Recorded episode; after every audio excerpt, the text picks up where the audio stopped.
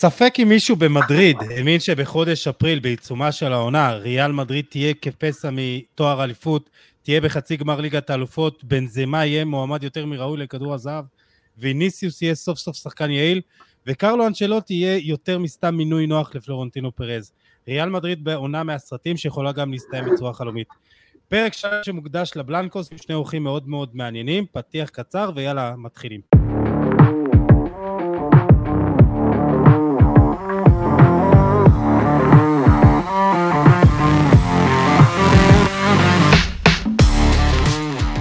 ברוכים הבאים לפרק המאה ושישה של חולה על כדורגל הפודקאסט. אה, יוסי עדיין נמצא כאן איתכם, גיל כנל נופש בסיני, אבל לא לדאוג, נמצאים כאן איתי שני אוהדים של הבלנקוס, מתן בן מיכאל, אנליסט אישי, ודור רומנו, אחד האוהדים השרופים ביותר בישראל, מקים אתר אוהדים אה, ריאל מדריד, נקודה co.il, ומחבר הספר המלאכים של אירופה. אהלן חברים, חג שמח, מה העניינים? ערב טוב, חג שמח. ערב טוב, חג שמח, אהלן. אתם uh, מאוד שמחים אחרי אתמול. אנחנו מקליטים את הפרק ביום uh, שני, ואתמול uh, ריאל ניצחה 3-2 במשחק מדהים את סביליה, וזה תמיד, אתם יודעים, אני וגיל כל הזמן, כשאנחנו מזמינים אורחים, אנחנו רוצים שהקבוצות שלהם ינצחו, שיבואו ככה באנרגיות טובות, והיה 2-0 במחצית לסביליה, ואני אומר, וואי, וואי. קיצור, אתם, עיתוי לא טוב להקליט את הפרק, אבל ריאל כמו ריאל העונה, עשתה מהפך 3-2, והנה אתם פה איתנו. אה, אנרגיות שיא אני מניח, לא? זה היה מאוד ליגת אלופות כזה, ככה הרגיש לי. אנחנו בדרך כלל בליגה לא טובים במהפכים האלה, וכאילו שמו להם את ההמנון במחצית. כן, וזה היה פעם ראשונה גם שריאל אה, חוזרת מפיגור 2-0 אה, אצל סביליה, זה היה חתיכת מהפך מתן. כן, לגמרי, וריאל הוכיחה לנו בפעם המי יודע כמה שאסור להספיק אותה לעולם. אז במיוחד העונה, זה מדהים כמה האופי של המועדון ומה שהמועדון הזה מייצג אה, בא לידי ביטוי, ואנחנו נדבר על זה הרבה, על כל הקמפיין בליגת האלופות, על מה שאתם עושים בליגה, אה, אבל קודם כל אה, נכיר אתכם, מתן בן מיכאל, אתה אנליסט אישי, אז ספר לי קצת על עצמך, האם החלום הכי גדול שלך זה להיות אנליסט בריאל מדריד? קודם כל, אה, כמו שאמרת, אה, אנליסט אישי, אה, יזם בתחום הכדורגל, עובד עם שחקנים מגילי ילדים ועד בוגרים, יש גם שחקנים שאני מודד להם קליפים, שאני נותן להם כלים מנטליים, וכמובן יש לי את העמוד אינסטגרם שאני מייצר בו תוכן, שעליו נדבר בהמשך, אבל לפני הכל ואחרי הכל חולה על כדורגל, ובמיוחד על ריאל מדריד, ולשאלתך, זה לגמרי חלק מהצ'קליסט של החלומות. טוב, אז אני מאחל לך שתגיע שם ותיתן לנו קצת מידע מתוך המועדון. סגור? סוגרים את זה על זה עכשיו. שמע, כמו עסקה הוגנת. יאללה, סגור. אה, דור, אה, תשמע, אתה אחד האוהדים השרופים ביותר של ריאל בישראל. אתה, אמרנו, אה, הקמת את אתר האוהדים, וחיברת גם ספר, המלכים של אירופה, ותשמע, זה דבר לא שגרתי שאוהד בישראל כותב ספר וגם חתיכת ספר על אה, קבוצה מחו"ל, אז בוא תספר לי כאילו איך זה בכלל הגיע למצב שאתה רוצה ל- לכתוב ספר על הקבוצה שאתה אוהד. אני רק אחדד, אה, אני לא הקמתי את האתר, זה היה גיא קליין האגדי, אני הצטרפתי, הוא הביא אותי כרכש הגלקטי של הקיץ, אה, קיץ 2009 עם רונלדו קקה וצ'אבי אלונסו.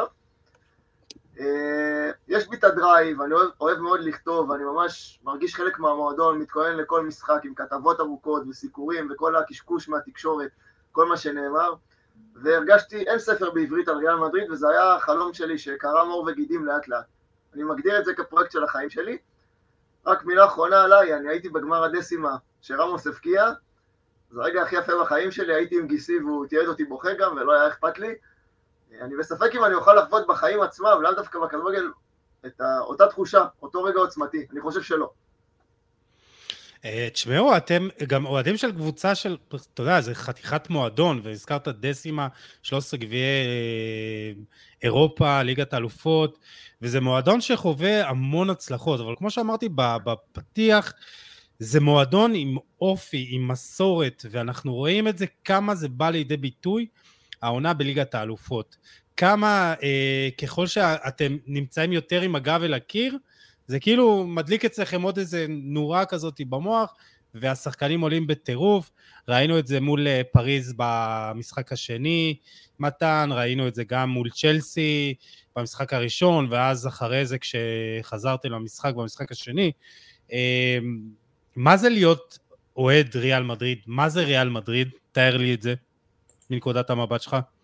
תראה, קודם כל, דור דיבר פה על הדסימה, שזה בעיניי נקודת המפנה שלי כאוהד ריאל מדריד. אני אוהד של הקבוצה אה, בערך מגיל 11, עוד מהתקופה של אה, איקר ושל אה, ראול. ראול, גדלתי עליו גם, סליחה. לגמרי. ובאותו רגע בגמר עם השער הנגיחה המפורסם של רמוס בדסימה, אני זוכר את עצמי אשכרה, גם כמוך דור, עם דמעות בעיניים ועם תחושה שלא השגתי מעולם מכדורגל בספק אם אני אחווה את זה שוב. אולי שאני אנליסט שלהם, אני אחווה את זה. לי היה מספיק אה, להיות עובד של המועדון, באמת, אפילו המנקה בברנבאו שים אותי עם הטרנינג של ריאל מדריד ולחיות שם שבוע אחרי שבוע להגיע, זה היה באמת היה מספיק לי. אה, תשמע, למה לא? למה לא? תמיד אפשר לשאוף לדברים כאלה, אבל דור, אתה באמת... אני מניח שגם כתבת את זה בספר, וחווית, כאילו, בטח סקרת את כל ההיסטוריה, ועוד קצת גם נזכיר טיפה פה ושם את הספר, אבל אם היית יכול לתמצת את הספר שלך, בנגיד אה, משפט או שניים שיתאר אותו בצורה הכי טובה, איך היית מתאר אותו? אני חושב שריאל מדריד הייתה פורצת דרך בשני דברים בכדורגל, גם הגביע אירופה הישן שבעצם המועדון הזה הקים אותו עם הנשיא המנוח ברנבאו, וגם ברכישת הגלקטיקוס בעצם, איזה פושקש, דיסטפנו בשנות החמישים. אה, זה בגדול הספר, על ההיסטוריה, על פרק מיוחד על כל שחייה, ואני אגיד משפט של פלורנטינו, מעבר לריאל מדריד נצחית, זה אחרי שזכינו בדסי הוא אמר, האוהדים יחגגו את הדסים היום ומחר, אבל הם לא יודעים סוף, הם רוצים כבר את הגביע ה-11, ה-12 וה-13, ולמזלנו זה הגיע מאוד קרוב, הרבה יותר אה, קרוב ממה שחשבנו. אז uh, אתה אומר זה פשוט לרצות יותר ויותר ועוד פעם, ו- ולא להסתפק בקטן כל הזמן. זה, זה אשכרה אובססיה, יש הרבה אוהדים של קבוצות אחרות, אני כל עונה מסמן את הצ'מפיונס כ... כתואר שאני רוצה, התואר ה... נשחק, ב, נחשק ביותר, כאילו האליפות אני לא מזלזל, אבל זה, זה התואר ש, שמחיה אותי. אני חושב שרק במועדון שלנו זה העדיפות הראשונה זה הצ'מפיונס ואז הליגה.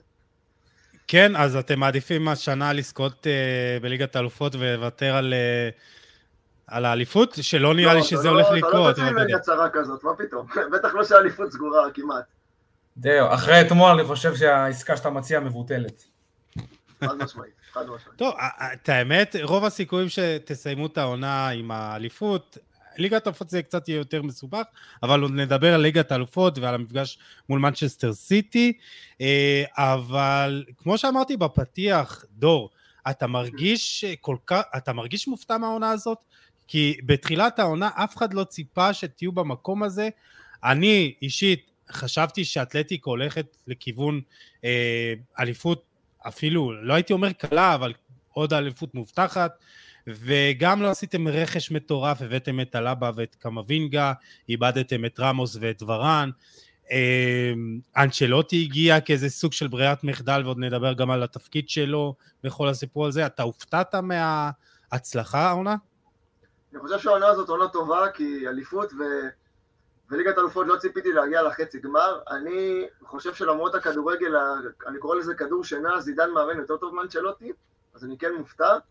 אני רק אגיד בקצרה שאני חושב שפריז זה היה יותר אה, מעבר שהוא יותר מסורת ו-DNA והקלישאות שהן מאוד נכונות, וצ'לסי באמת שיחקנו כדורגל יותר טוב.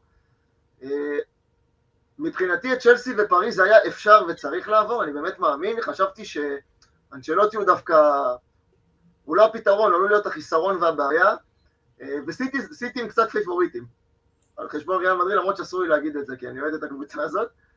סיטי זה באמת יצטרך לשחק יותר כדורגל, וזה לא בידיים שלנו. אבל אתה היית, כאילו, חשבת שאתם יכולים לקחת אליפות בעונה כזאת, ללא רכש מטורף? אני חושב דווקא שהאליפות הייתה על הרצפה, בעיקר בגלל ברצלונה, ואני מניח שאם צ'אבי היה פותח את העונה עם הסגל הזה, אז המאבק היה עניין של נקודות ספורות. לדעתי האליפות הייתה על הרצפה, היא הייתה המינימום, אה, גם בגלל שעזב גיבור כמו רמוס וזידן ומרסלו כבר בירכתי הסגל, הקבוצה הייתה משוחררת, שיחקה כדורגל התקפי בהתחלה, מבחינתי אליפות הייתה מאסט. אליפות שהוא לא זכה בה בפרק א', שהוא איבד אותה בדסימה, וגם שנה אחרי זה עם הטרבל של ברצלונה. מתן, אתה מופתע מהעונה הזאת? תראה, אני חושב שבהתחשב למה שקרה בקיץ, ריאל פתחה את העונה עם המון פלסטרים, בין אם זה מה שדור דיבר, עם רמוס וורן, שהשאירו בור עמוק במרכז ההגנה, אה, סימן השאלה הענק סביב עדן עזארד, שלא היה ברור לאן זה הולך, ואני חושב שאם נתייחס רגע לאנג'לוטי, אני חושב שלא מדברים מספיק על הניהול סגל שלו. וניהול כן, הסגל אז... שלו, העונה, אה, לפי דעתי, הוא מדהים ומדאיג בו זמנית. כן, אז בוא, בוא באמת, אם כבר הזרמת אותנו לנושא הראשון שלנו, לקרלו אנצ'לוטי, אני חושב שפה מתחיל כל הסיפור של ריאל מדריד העונה.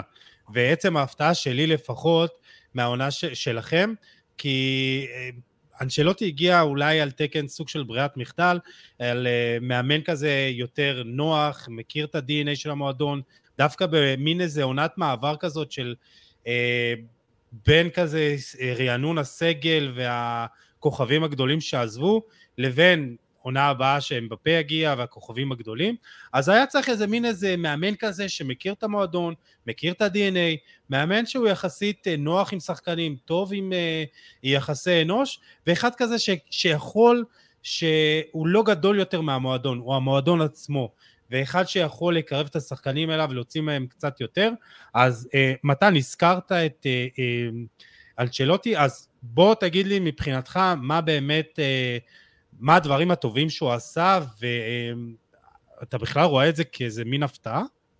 קודם כל? תראה, קודם כל, אני חושב שהוא לגמרי עונה על ההגדרה, על הדברים שציינת, ואני מאוד שמחתי שהוא חזר, למרות השנים הפחות מוצלחות שהיו לו, אה, בין אם זה באברטון, בפרמייר ליג, אה, שזה לא הצלחה גדולה, בין אם זה בנפולי באיטליה. אה, ביירן מינכן גם, לא ממש... כן, שם זה לא לגמרי עלה על הציפיות.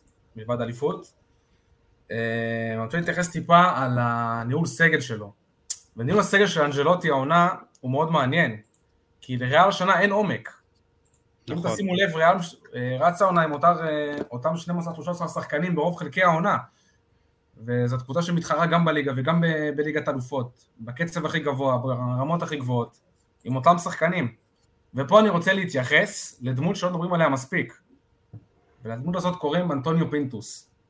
אנטוניו פינטוס שהיה מאמן הכושר של ריאל במשך שנים, אה, כמובן באותם שנים של הדסימה, עם אה, זידן וגם אה, לפני כן עם אנג'לוטי בקדנציה הקודמת. אני חושב באותה עונה שזידן עזב את ריאל, אז גם פינטוס עזב לאינטר וחזר העונה בקיץ. ולמה אני מזכיר את זה? למה זה כל כך משמעותי? מהסיבה שאי אפשר להתעלם מהעובדה ששחקנים כמו מודריץ' ואלאבה וקרוס וקסמירו וויניסוס ומיליטאו שחקנים שכמעט ולא החסירו בדקות משחק העונה בגלל פציעות. אפילו עדן עזר היה בריא השנה. אפילו במונחים שלו. כן. ומלבד הלבה שהגיע בקיץ, רוב השמות שהזכרתי, שחקנים שהיה להם פציעות שמאוד פגעו בנו בעונה שעברה, למי שזוכר. בין אם זה בליגה ובליגת האלופות אה, מול צ'לסי, בחצי הגמר. ולא סתם, שחקני ריאלון נמצאים בכושר מדהים, ולמרות דקות משחק רבות שמדאיגות את האוהדים, ואותם שחקנים שרצים במשך דקות רבות, הם בכושר מדהים, ולא סתם בהרבה משחקים של ריאל העונה, היא לוחצת גבוה בדקות ה-75 פלוס. יש לי נתון מסכן להביא לך על זה, פורסם היום, 11 נקודות ריאל מדריד השיגה ברבע שעה האחרונה. והטבלה עד דקה 75, הפער שלנו במקום השני היה רק 5 נקודות בברצלונה, זה נתון מדהים. והדוגמה החיה הייתה בפיחואן. כן, וזה בא לידי ביטוי בצורה בלתי רגילה במשחק השני מול פריז. אמ, דור, אני רוצה לשאול אותך, כי הרבה מדברים על, על זה שאנצ'לוטי סוחט את הסגלים שלו, וזו לא פעם ראשונה, והזכרתם את האליפות הקודמת שחמקה לו. אה, אתה חושב שזה יותר עניין של אופי של מאמן שהוא אולי קצת שמרן יותר, אה, הוא, אתה יודע, הוא לא מוציא יותר מה, משאר הסגל, או שזה כמו שאמר uh, מתן, עניין של עומק בסגל, ואין הרבה אופציות להחלפה, אנחנו רואים את זה בהגנה, רואים את זה שאין באמת תחליף ראוי לבן זמה, וגם לויניסיוס, אם אנחנו עכשיו באמת נכנסים ל, uh, קצת יותר לעומק הדברים. אני חושב שהדוגמה ממצה על אנצ'לוטי זה הקופה דל ריי, פחות או יותר התרגלנו שזה לא המפעל שלנו, אבל אה, שוויניסיוס חוזר אחרי 42 שעות שהוא שיחק עם ברזיל והוא פותח בהרכב, אפילו לא על הספסל, אז אה, זה אומר דרשני. הסגל לא עמוק, אבל בנקודות מסוימות יש אחלה מחליפים, לדוגמה קמבינגה, לדוגמה פדה, ולמזלנו למשל, קסמירו היה מושעה נגד פריז, אז פדה פתח בהרכב. אני חושב שבמרכז השדה כן אפשר לרענן, וגם עדן עזר, עד שהוא היה בריא, הוא היה צריך לקבל קצת יותר דקות. לימים האלה שנצטרך גול, שנצטרך דריבל, גם אם הוא תמיד יישאר שחקן הרכש הכי כושל שלנו. אני חושב שאנשלוטי קצת שמרן, לאחרונה אולי דווקא הכאפה הזאת מה-4-0 בקלאסיקו, משהו, אולי זה יצא לטובה. זה כאילו כתם היסטורי, אבל זה העיר אותנו לגמרי, המשחק הזה. תשמע, אני, אני יכול לחשוב גם על אתמול למשל. Uh, הוא פתח עוד פעם uh, עם uh, פדה ולוורדה, כי האמין איזה קשר מצד ימין שעוזר בסגירות, והיה לו גם את אסנסיו וגם את uh, רודריגו שבסוף נכנס. אז אני אומר, uh, דווקא במשחק הזה, משחק שאתה, אתה יודע, uh, צריך יותר שחקנים שיודעים לחדור הגנות קשוחות, uh, חד, uh, שחקנים עם דריבל, אז למה לא להשתמש בשחקן כזה כמו אסנסיו שנתן הופעות טובות העונה? למה רודריגו לא יכול גם לפתוח? אז, אני... אז אפשר להבין את הביקורות עליו, על אנשלוטי. נכון, לחלוטין. אני, אני לא אהבתי את ההרכב הזה, אני קראתי לזה, אנחנו באים לסגור את המשחק ולהעיף כדורים למעלה. אה, הוא שיחק ב-4-4-2 כזה נגד אספניול בליגה, הפסדנו 2-1, מהמשחקים היותר חלשים שלנו. אני חושב שרודריגו יש בו משהו, יש פה... זה כבר גול, כל הגולים של העונה הוא מקדים את הבלם ברגע ובועט ברחבה. אחרי הגול נגד צ'לסי, כאילו, זרוק אותו, תן לו לשחק, תן לו לצבור מומנטום. כן. מבחינתי הוא היה חייב לפתוח בהרכב. Uh, עוד נדבר ספציפית על רודריגו, כי יש לי באמת איזה משהו באמת uh, טוב להגיד עליו, uh, אבל uh, חזרה לאנשלוטי. Uh, מתן, גם אנשלוטי ידוע בעיקר בגלל יכולת ניהול ה... אולי הסגל שלו, יחסי אנוש מעולים, הוא יודע לקרב את השחקנים אליו, הוא יודע גם להוציא מהם את המקסימום. מצד שני, הוא, הוא גם לא נתפס איזשהו טקטיקן גדול ברמה של פפ או של קלופ. מצד שני, אני יכול להגיד שבמשחקים מסוימים כן ראינו איזו הפתעה מסוימת. ראינו את, אה, את פדה ואלוורדה במשחק הראשון מול אה, צ'לסי, אם אני לא טועה, וראינו את השינויים שהוא עשה מול אה, פריז במשחק השני. ראינו את ה... כן איזה מין סוג של הפתעה טקטית, או פתאום ניהול משחק בצורה מדהימה ולדעת להכניס את קמבינגה פתאום כשהוא צריך יותר אינטנסיביות באמצע ויותר אה, אה, שחקן שגם יוכל להניע את הכדור קדימה בו זמנית. אה, יש מין איזה סוג, אה, תחושה כזאת שריאל הפכפכה, דיברנו על זה אולי בהתחלה, שיכולה להיות ממש רעה, כמו שראינו אותה נגד סביליה, מחצית ראשונה, פתאום מחצית שנייה נראית איזה קבוצה אחרת לחלוטין. אז אני לא יודע אם לקשור את זה דווקא לעבודה של אנצ'לוטי או למשהו אחר. בוא תעשה לי קצת סדר מבחינת אה, אנצ'לוטי, מבחינת הטקטיקה שלו, איך אתה רואה אותו מבחינת אה, איזה סוג מאמן הוא? תראה, אני חושב שאנג'לוטי, כמו שאתה אומר, הוא לא מאמן שדוגל באיזושהי שיטת משחק אה, מסוימת, אלא הוא יותר מאמן מגיב. ודיברת על החילופים שלו, בין אם זה קמבינגה, בין אם זה רודריגו שעלה פה, זה שחקנים שעלו במשחקים אה, מאוד מכריעים העונה ועשו את ההבדל, בין אם זה בגומלין מול פריס סן ג'רמן, בין אם זה נגד צ'לסי, או בין אם זה החילוף של רודריגו בעצמו במחצית. כן, סליחה שאני קוטע, אבל אתה, אתה, ריאל מדריד זה 4-3-3, לא, לא משנה מה. השינוי המטורף ביותר שיכול לקרות זה ולוורדה כמין סוג של כנף ימין, אחד שכזה נכנס לאמצע לעזור, אתה יודע, זה מין אה, שחקן אגף יותר דפנסיבי. אבל אתה לא תראה איזה שינוי מדהים, ראינו את השינוי המדהים שלו שהוא שם את אה, מודריץ' כחלוץ אה, מזויף בקלאסיקו וראינו איך זה עובד. איזה סוג מאמן אה, אתה חושב שאנצ'לוטי הוא? אני חושב שהוא, כמו שציינתי, הוא לא מאמן שדוגל בשיטת משחק מסוימת, כן, יש לו דגשים של הלחץ גבוה שאתה לא יכול לפספס, במיוחד בדקות סיום, שזה משהו ש...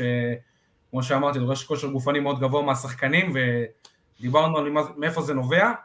אה, וכמו שאמרת, אני חושב שהוא כן יודע אה, לגרום לשחקנים לרצות לעבוד בשבילו, אבל כשיש לך שלישייה כמו קסמירו, טוני קרוס ולוקה מודריץ', החיים שלך הרבה יותר קלים.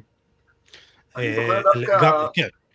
בעונת הדסימה, הוא עשה שינוי טקטי מדהים, הוא לקח את דימריה כקשר אמצע, גם אוריניו עשה את זה, אבל למשחקים בודדים, ואז עם המהירות של בל שהיה סילון, ורונלדו שהיה סילון ובנזמה, לנו את האקסטרה, במשחק הכי זכור זה נגד בייר מינכן עם המתפרצות.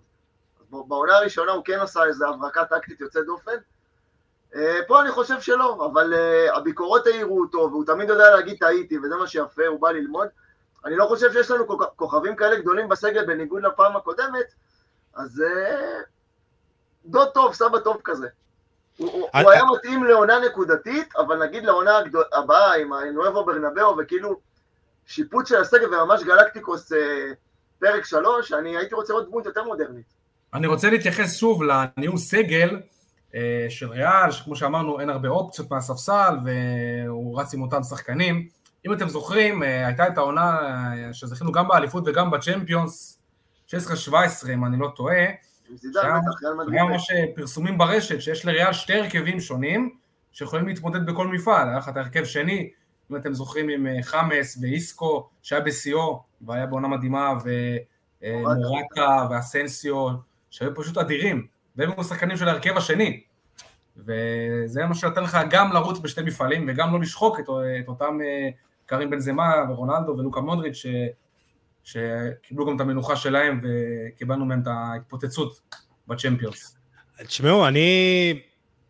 אני אגיד לכם מה, אני מאוד אוהב את אנצ'לוטי, אני מאוד מתחבר לדמות ההוואית הזאת, שצריכים אותה. דווקא, אתה יודע, זה, זה מדהים ש... מדובר באיזה מאמן, אה, אתה יודע, יותר מיושן, אבל שמאוד דוגל ביחסי אנוש וקרבה לשחקנים, ודווקא בדור כזה של שחקנים אתה צריך את הדמות הזאת, אבל אני נהנה, יש רגעים מאוד גדולים בריאל מדריד העונה, שאני מאוד נהנה לראות אותה, מין איזה... מין משחק קאט רגל כזה בנגיעה מאוד מהיר, אה, במיוחד בשליש האחרון, אם מגיעים לשם, אתה רואה באמת איזה דאבל אה, פאסים והרבה תנועה של שחקנים.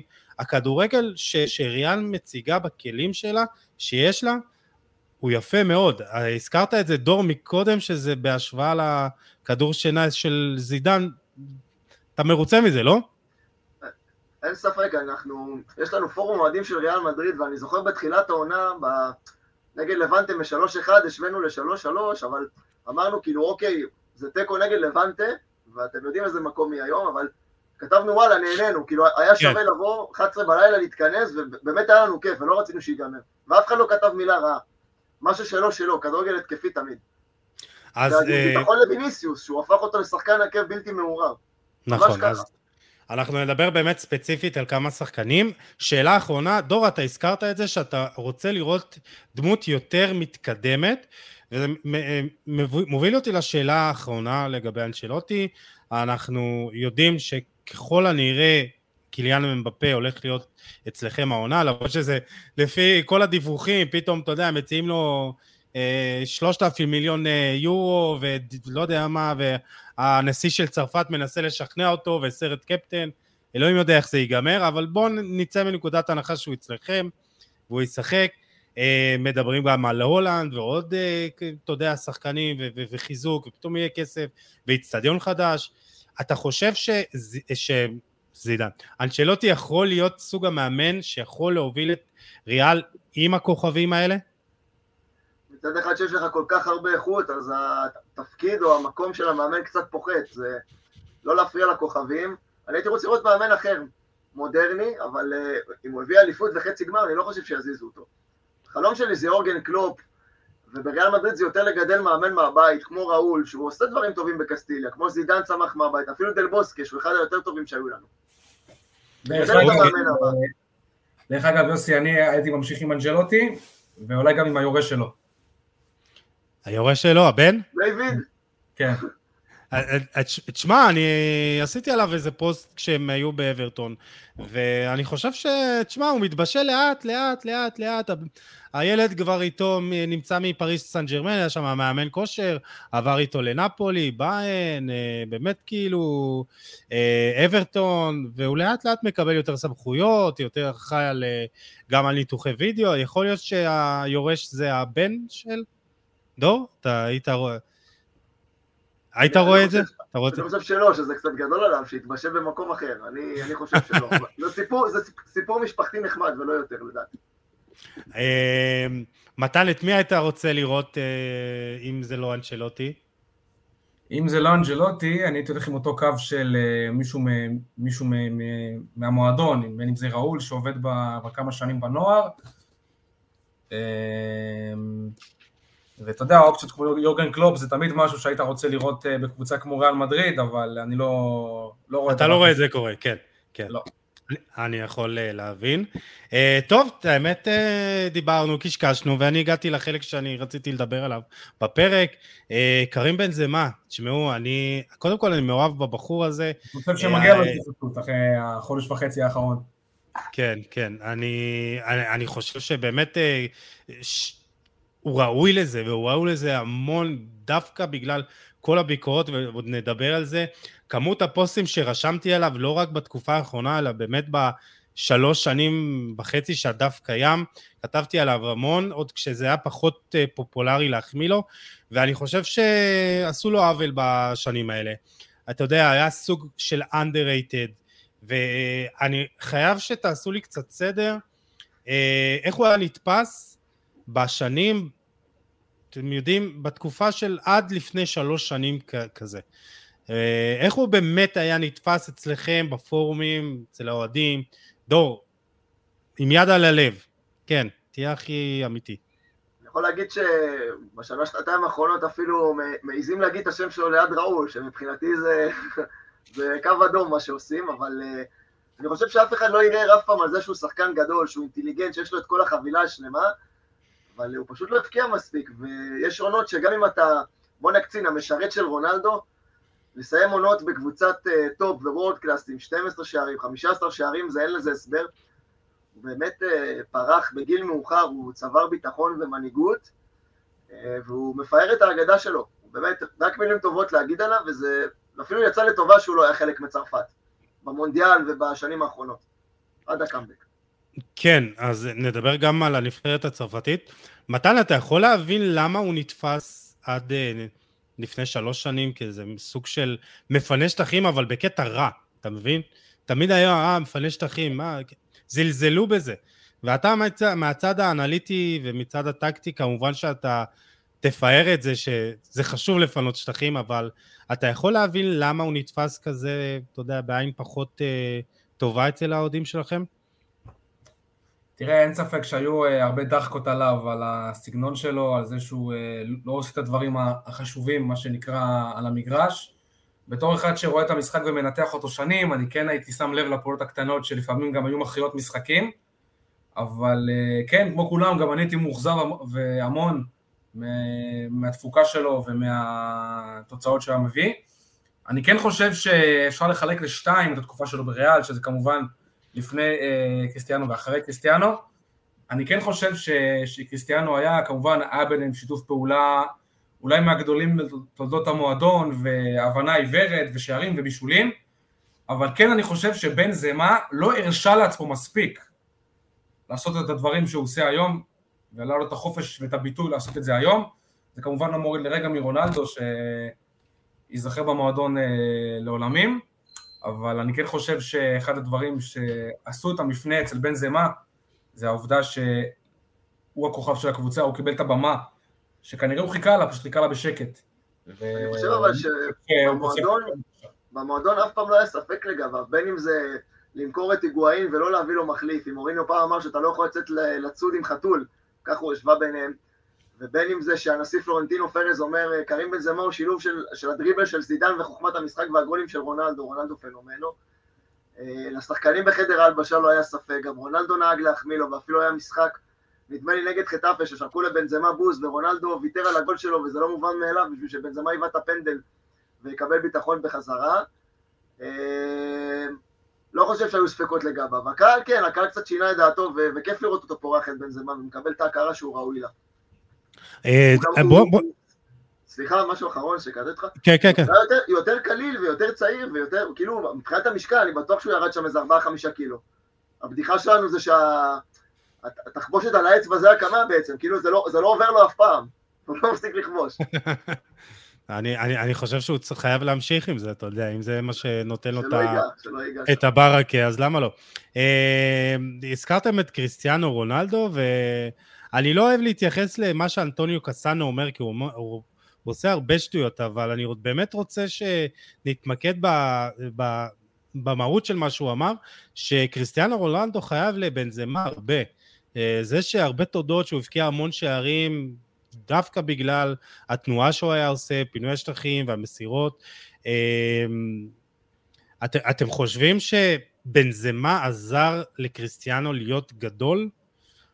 או שדווקא, אתה יודע, קריסטיאנו הוא ענק, אין, אין ספק, זה לא מוריד במאום, במאומה מה שקריסטיאנו עשה, אבל על מנת להיות קריסטיאנו רונלדו, הוא היה צריך גם את קרים בנזמה לידו, נכון דור? הוא עזר לו, אני חושב, וזו אולי אחת הסיבות שהיגואין שיחק פחות, גם אם הוא הבקיע במספרים, השילוב ביניהם הרבה יותר טוב.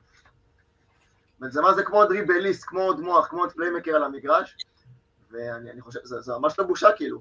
זה לא, זה לא, זה לא מוריד מרונלדו בשום צורה, גם רונלדו יודע בזה. טוב, לא, אבל אולי הוא לא יודע, אבל בתוך תוכו הוא מבין את זה. כן, אה, אה, מתן, אני רוצה באמת להתמקד בצד הטקטי יותר.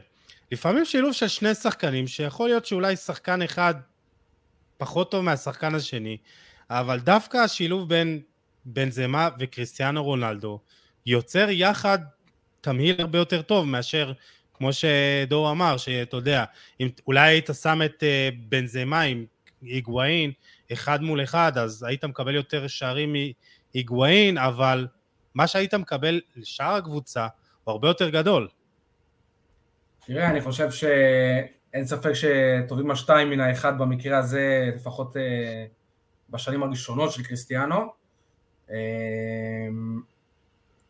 וכן, תשמע, לגבי הסגנון של בן זמה, אני חושב שתמיד אה, הוא אהב לשחק עם עוד פרטנר לידו, אנחנו נרחיב על זה בהמשך, אבל אם אה, נסתכל על כמה שרונלדו חייב לבן זמה על הקריירה, אין ספק שיש לו אה, חלק גדול, ואני חושב שלראיה, נסתכל על העונה הראשונה של רונלדו ביובנטוס, אז היו הרבה רמות גבה על העובדה שהוא לא משתלב שם, לא עם דיבלה ולא עם מורטה שהיה, ופתאום אנשים בתקשורת התחילו לדבר על זה שהוא רגיל לשחק עם בן זמה לידו, שמבין אותו, שיודע מתי לבוא אחורה ולפנות את הכניסות לאמצע, מתי הוא מחליף איתו מקום, מתי הוא בא אליו באלכסון לאחור, וזה דברים שלא היה לו ביובנטוס אה, בעונה הראשונה שלו, ואין ספק שזה גם אחד הדברים שגרמו לאנשים להבין את זה. אז אה, בוא נגיד ככה ש... בנזמה, מה, שהיה, מה שאני חושב שהיה, מה שכל כך גדול אצלו, שהוא ידע את המקום שלו אז, והוא יודע את המקום שלו היום. ואז הוא ידע שהוא הכינור השני, אין ספק, אפילו כינור שני, שלישי, הייתה איזו תמונה שנתקלתי בה לאחרונה, שהיה שם את קקה, דור, בטח אתה יודע, אה, קקה, רונלדו ועוד איזה שני שחקנים, ובנזמה מאחורה מוחא כפיים, כולם שם עם איזה גביע כזה אישי קטן, ובנזמה כן. מאחורה כזה, אני, אני לא זוכר, ראיתי את זה ממש לפני, חיפשתי את זה ולא מצאתי את זה שוב, ובנזמה ידע להיות הכינור השני, שלישי, והוא ידע את המקום שלו, וכשרונלדו עזב, הוא תפס גם את המקום של רונלדו, כביכול, של ה, גם של הסקורר, וכתבתי את זה באחד הפוסטים הרבים ש, שכתבתי עליו, ש... וגיל אמר את זה באחד הפודקאסטים, שבנזמה הוא רונלדו החדש של אה, ריאל מדריד, לא, ב, לא ביכולת, או לא בכמות השערים, אבל במהות שלו הוא נהיה רונלדו של, אה, של ריאל. אתם חייבים להסכים איתי עם זה. תשמע, בתוצאות שהוא נותן, בהתעלות שלו במאני טיים, אפשר להתווכח עם זה, זה מזכיר רק שחקן אחד, וזה קריסטיאנו רונלדו. ועוד מילה אחת על שיתוף הפעולה ביניהם, אני חושב שגם הייתה שם איזושהי חברות ככה נסתרת שגרמה לשתיהם לצמוח באותם שנים. דור. אני, אני מרגיש שרק עכשיו כאוהד ריאל מדריד, מעבר לאהבה האישית ולהערצה אפילו של רונלדו, למרות שאנחנו כבר לא בגיל שאנחנו מעריצים, רק העונה ריאל מדריד באמת התאוששה מזה, שאין יותר קריסטיאנו, שאין את ה-50 גולים בעונה, כי היא מקבלת את זה מבן זרע, מי? 39 שערים, מי, מי, העונה עוד יש לו כמעט עשרה משחקים לשחק. אה, וזהו באמת, אפשר, אפשר להגיד שהוא רונלדו, ואם הוא, הוא יוליך אותנו לשחייה עונה בליגת האלופות, זאת תהיה השחייה הכי גדולה, כי הקבוצה משמעותית פחות טובה משנים עברו לדעתי. בעצם זה ששיתוף הפעולה שלו זה עם ויניסיוס ומודריץ' ו, ו, ולא באמת 11 וורד קלאסים או כוכבים או גלקטיקוס, זה, זה הופך את העונה שלו לעוד יותר גדולה. כן, זה שוב מחזיר אותנו גם לאנג'לוטי, שיש לו סגל כל כך מצומצם והוא מוציא כל כך הרבה. טוב, אז... Uh... הזכרת את זה מקודם, מתן, אה, ונדבר על בנזמה, החלוץ המושלם, המודרני. ומה עושה אותו כל כך לשחקן כזה מושלם? והוא פשוט מנהל משחק כמו playmaker גדול, הוא scorer ענק, וראינו את, את איכות השערים שהוא נותן, ואת ה... איך הוא, אתה יודע, מגיע למצבים כל כך בלתי אפשריים עם הראש, ו- ו- וכובש מול אדוארד מנדי, שהוא, אה, אתה יודע, עוצר מדהים. כן, ו... זה נתן בעוצמה של בעיטה שם. כן, ו- ודריבל מטורף יש לו, והוא יודע לנוע, והוא יורד אחורה לקבל כדור, הוא גם משחק כשחקן קיר, כ link-up אה, player כזה, הוא גם שחקן מטרה, הוא גם יודע לנהל את המשחק, הוא דריבליסט נהדר, הוא, הוא גם לא איטי מאוד בכלל, הוא שחקן מושלם, נכון מתן? תשמע, אני חושב שבעיניי לפחות, נכון לחודש אפריל, הוא השחקן הטוב בעולם כיום. אני חושב שאפשר להגיד את זה בפה מלא.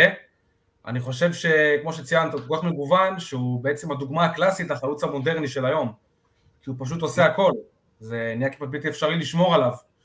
אם ניקח לדוגמה את המשחקים האחרונים שלו, אז uh, נגד הבלמים של צ'לסי, הוא שיגע אותם לגמרי עם התנועות שלהם מאחור, ואז הריצות המפתיעות לעומק. ככה גם התחיל השער הראשון uh, מהבישול של uh, ויניסיוס. אה, אבל גם חוטף... הוא מסר לו לעומק ורץ, הפתיע את הבלמים, הוא לא נכנס מיד לרחבה, כל התקפה הזאת זה הוא בנה, לפני שהוא סיים. הוא גם חוטף כדורים ועושה לחץ נהדר, ראינו את זה גם מול צ'לסי, כן, אז כאילו עוד... אה, זה היה שער שבעיניי אה, מראה את כל היכולות שלו בפעולה אחת, בין אם זה הנגיעה הראשונה שלו אה, בכדור, שהוא משך את יאגו סילבה בכלל למקום גבוה במגרש, ואז עשה את הסיבוב המהיר לאחור, קיבל שוב מסירה, ואז נתן את אותו חיצון לוויניסיוס, ואז משם הוא בא בתנועה שדור דיבר עליה, ונתן את הנגיחה שבעיניי אחד השערים האייקונים שלו בקריירה. אה, ואתמול נגד סביליה, אם שמתם לב, רוב הנגיעות שלו בכדור, ראו בכלל שהוא בא לאגף ימין. ככה גם התחיל השער שלו. הוא, החמיץ 4, 5, 6 פעמים, או, או הגזמתי, אבל שלוש החמצות באמת של 100% מול שוער, ואתה אומר איך בעונה הזאת הוא לא שם, והוא שם, הוא, הוא שם ברגע הכי מתוק והכי חשוב, זה, זה גם, זה עונת חייו, זה, זה, זו גם דוגמה. כן. כאילו זה לא היה לך ספק שאם מישהו ינצח את המשחק זה הוא, ובתוספת הזמן. תשמעו, אני, אני יכול לחשוב על שחקן אחד אולי בעולם שדומה לו, זה ארי קיין, מבחינת סט היכולות. אה, שהוא גם מנהל משחק אה, מדהים, הוא גם אה, סקורר מטורף, הוא טכני, הוא מפנה שטחים, אולי אין לו את הדריבל של בנזמה, אבל מבחינת סט יכולות של חלוץ, אז בודדים השחקנים שיש להם את זה ברמה של בנזמה. אה, הזכרת השחקן הטוב בעולם אה, מתן, יש לו 44 שערים, 15 בישולים ב-45 משחקים בכל המסגרות, כולל נבחרת, מעורבות בשער כל 65 דקות. אה, כרגע, מבחינתי, הוא המועמד הראוי, הוודאי, לכדור הזהב. אני מניח שתסכימו איתי, אבל בוא נגיד ככה שיש לנו עוד את שלבים אחרים של ליגת האלופות, יש לנו עוד מונדיאל, אז... Uh, כרגע זה שלו, נכון? לגמרי. המונדיאל לדעתי, המונדיאל לדעתי מחוץ לספירה נקרא לזה של הכדור הזהב. אה, נכון, נכון, זה, זה באוקטובר. נכון, אז זה באוקטובר, אני מצטער. אה, נכון, באוקטובר אה, הקדימו את, ה, את כדור הזהב לאוקטובר השנה, אז בוא נגיד ככה שיש לנו את ליגת האלופות, שאלא אם כן מישהו שם, אה, מי יכול להיות מועמד ראוי ל, ל, קיצור זה של בן זמה, מה אני עכשיו מבלבל את המוח, לא? שמע, דבר אחד בטוח, דבר אחד בטוח, הוא יותר קרוב משהוא היה אי פעם. אה, אני קודם כל שמח, אני מאוד שמח בשבילו, אני אהיה מאוד שמח שהוא יקבל את זה, א', כי הוא ראוי אני חושב, וב', כי זה, אה, זה מסר לכולנו, לא, לא להסתכל ולהיצמד לאיזה סטיגמות, הבן אדם באמת בגיל 34 אה, חווה את הרנסאנס של החיים שלו, ולא הזכרנו את הנבחרת. אני חושב שזה משהו שמאוד חשוב להזכיר אותו אה, בנושא של בנזמה דור, ודיברנו על זה קצת ככה לפני השידור, אה, ודווקא זה שהוא לא היה ב, בנבחרת במונדיאל, זכר אותו מבפנים, אתה דווקא דיברת על ה... הזכרת בשיחה שלנו את הצד הפיזי יותר, ואני דווקא חושב שזה, מה שזה עשה לו, זה עשה לו משהו ברמה המנטלית. התפיסתית, הוא אמר אני לא שם ברגע אולי הכי גדול שהייתי יכול להיות בו וזה בגללי, וכל הש... מה שהוא עשה עם הקלטת וההשעיה שלו בנבחרת, ואני חושב שדווקא זה מה שגרם לו קצת לשנות איזה דיסקט, להיות אפילו טיפה יותר רציני ויותר אה, לקחת את הדברים על עצמו, וזה גם השתלב עם העזיבה של קריסטיאנו רונלדו, ואני חושב שדווקא אולי המונדיאל הזה גרם לו להגיד, אולי זה נקודת המפנה של, של בנזמה, אם ככה אני חושב על זה תוך כדי. דור. אני חושב שקראתי כתבה ב-ABC הספרדי, הוא משקיע בעצמו כמו מפעל, כמו רונלדו, כמו רמוס, בין אם זה שף, בין אם זה כוסות רוח, קיקבוקס שהוא עושה, שחייה, כל פעם הוא מעלה את התמונה המגוחכת מהחדר כושר. אה, היה לו הרבה זמן לנוח, הרבה זמן לנתח, הרבה זמן לחשוב, ואני כן חושב שהמונדיאל נקודת מפנה, ומעבר לזה, בגדול פחות עומס של משחקים. אם היה לו שבוע מנוחה ממשחק למשחק, והוא ידע שהוא תחת זכוכית מגדלת, ועונה טובה וטובה מאוד לא תספיק לו, רק אם הוא יהיה מצוין, אז בוא נקרא, דשאן ימחל על כבודו, יתעלם מהתקרית שלא קשורה למגרש ויזמן אותו, שהוא חייב להיות מדהים, פרפקט, מושלם, אחר, אחרת הוא לא יהיה. וזה מתקשר לי גם למה שהיה בעונה שעברה עם אה, ויניסיוס, וזה שצילמו אותו במנהרה. אה, הוא גם... כן, כן. כן, זה כאילו, זה גם איזה משהו, שינוי של תוך כדי, אמר, אני, אני, אני חייב להיות שם בשביל השחקנים. ו... ואנחנו רואים את זה, העונה שהוא סוחב את ריאל מדריד. העונה זה של בנזמה. כל הכבוד לוויניסיוס ולאנצ'לוטי, זה בנזמה, זה על הכתפיים שלו וזה אליפות שלו, ואם תהיה ליגת אלופות אז כמובן שהיא שלו. מתן, אתה באמת חושב שהמונדיאל ב... ברוסיה אז שהיה, זה, זו הייתה נקודת המפנה שלו בקריירה? אתה מדבר על המונדיאל או על היורו? על המונדיאל. שהוא היה מחוץ למונדיאל והוא ראה את צרפת זוכה בלעדיו, והוא אמר, אם אני צריך... אני הייתי צריך להיות שם, ואולי אם אני אהיה יותר מרוכז ויותר רציני, אז אתה יודע. אני חושב שמבחינה מנטלית, שזה גם החלק אולי הכי גדול היום אצל שחקן כדורגל, זה לא ספק השפיע עליו מאוד, והוא הרגיש תחושה פנימית אה, שאולי יכול להתעלם ממנה, של אה, איך לא הייתי שם. ובמיוחד שהוא ראה את הנבחרת עושה את זה בלעדיו, הוא הרגיש, הוא הרגיש צורך להוכיח. והצורך הזה להוכיח זה אולי הצורך הכי חזק של שחקן כדורגל היום. ושיש לך שחקן שהוא כוכב כדורגל כמו בן זמה, עם צורך להוכיח, ועם פגרה שלמה שהוא עבד בה קשה, התוצאות מדברות בעל עצמן. אה, בהחלט. בוא נגיד ככה, לפני שנעבור הלאה, יש לי כן. משהו קטן להוסיף על בן זמה, דיברתם על אותה שיחת מנהרה מפורסמת על ויניסיוס, שהוא לחש שם על MND, אל תמסרו לו. אני אגיע אליי צילום מהמשחק אה, מול צ'לסי, במהלך ההערכה של בן זמה לוקח את ויניסיוס אליו, ומראה לו, לו משהו שכתוב לו, אני חושב היה כתוב לו משהו על היד, הוא, או, או שהוא הקריא לו שם משהו, או שהוא סימן לו איזשהו סימון לתנועה שהוא יעשה, והוא ממש מסביר לו שם, וויניסוס ככה מעניין עם הראש ומחליף איתו כמה מילים, ואחרי כמה דקות מראים את אותו בישול של ויניסוס בהערכה לראש של בן זמה, שזה ככה סוגר את המעגל של הסרטון הזה. אה, תשמע, מתן, אתה מרים לי להנחתות כל פעם, אז אה, קודם כל זה מדהים. אז בוא נדבר על וניסיוס אה, ג'וניור. 17 שערים. כמו וניסיוס ובן זמה, יש לנו הבנה עיוורת. כן, היום, היום זה, זה טוב, אתה משלים אותי נהדר. 17 שערים, 13 בישולים ב-44 משחקים, מעורבות בשער כל 125 דקות. האמנתם שוויניסיוס יכול להיות יעיל? זה כאילו, זה נשמע מדהים, אבל הוא סוף סוף יעיל, דור. מרגיש שבחצי שנה הוא עבר תהליך שלוקח שנתיים-שלוש. אני חושב שיש בזה קרדיט גם לזידן, כי בכל זאת, כששחקן משחק 100 משחקים בריאל מדריד, אז כל פעם הוא מתקדם עוד קצת.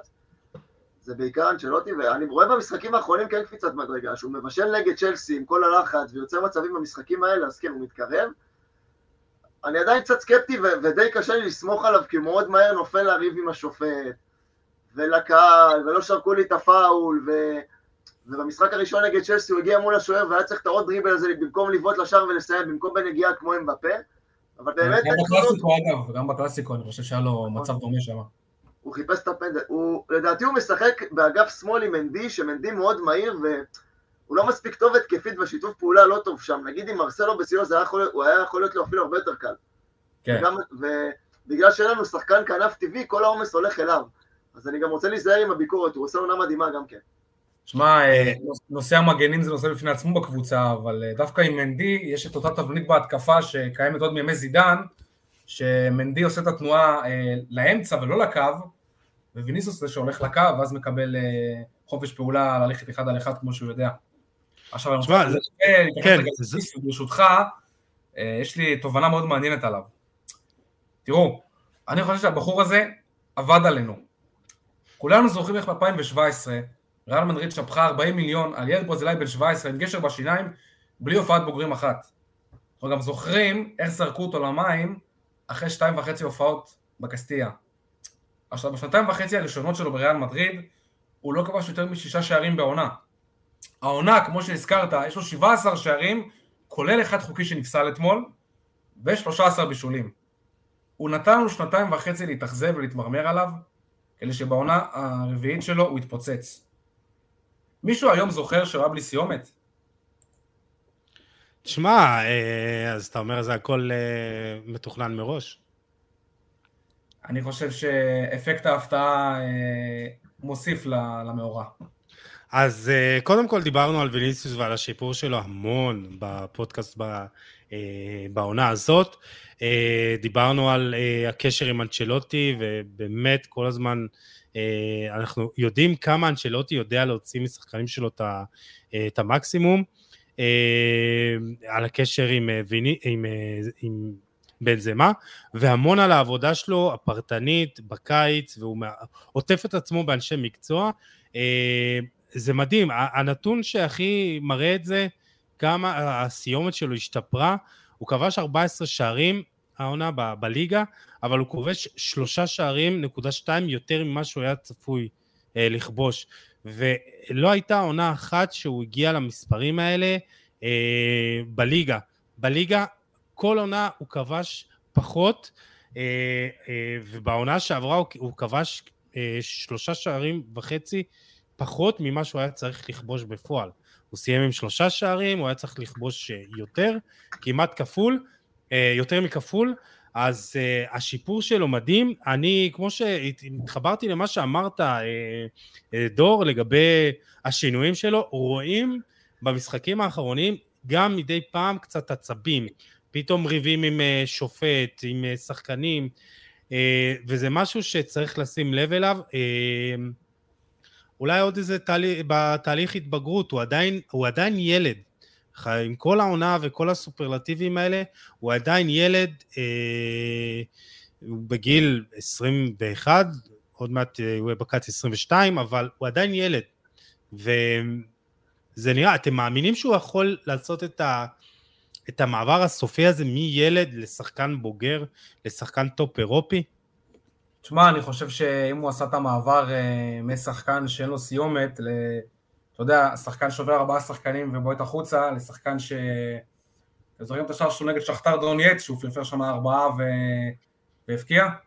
אז השער הזה בעיניי היה אחד מנקודות המפנה שלו העונה, כי כל כך הרבה ניסיונות לעבור שחקנים שלא הסתיימו בשער, הוא סוף סוף גם אה, סיים את זה עם סיומת, שזה בעיניי אחד הדברים שהעלו את הביטחון שלו. לגבי החלק של ההתבגרות שלו, אני חושב שאין ספק זה אולי החיסרון המשמעותי אצל השחקן הזה, שמהר מאוד הוא יוצא מאיזון, בין אם זה צעקות על שופט, או בין אם זה שחקן יריב שככה קצת אה, מוציא אותו מאיזון וגורם לו אה, להשתולל, אבל אני חד משמעית חושב שהוא מסוגל אה, להתעלות על הדבר הזה, וגם שם לעשות את הסוויץ'. אתה מאמין בו, דור? בוויניסיוס כן, אני גם חושב שהוא פתח ב-19 מ-20 המשחקים האחרונים, ו- ולא בושה מדי פעם, אם הניצחון מובטח להחליף אותו, קצת שיותר ינוח, שאנצ'לוטי אפילו קצת להעיר אותו, אתה רואה יש את עדן עזר, יש איסקו, יש עוד שחקנים על הספסל, בסופו של דבר זה טוב לשחקן. זה אף פעם לא... זה יזיק מתישהו שאתה, שאתה מתרגז ושאתה טבו בהרכב.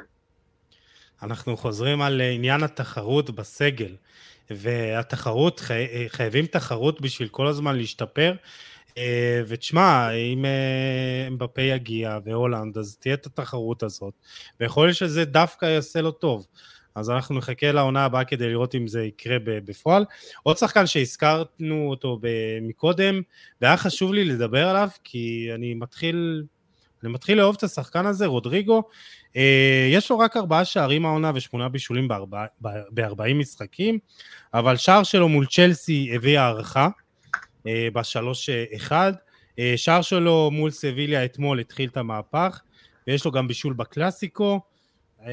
הילד מגיע למשחקים גדולים, מתן.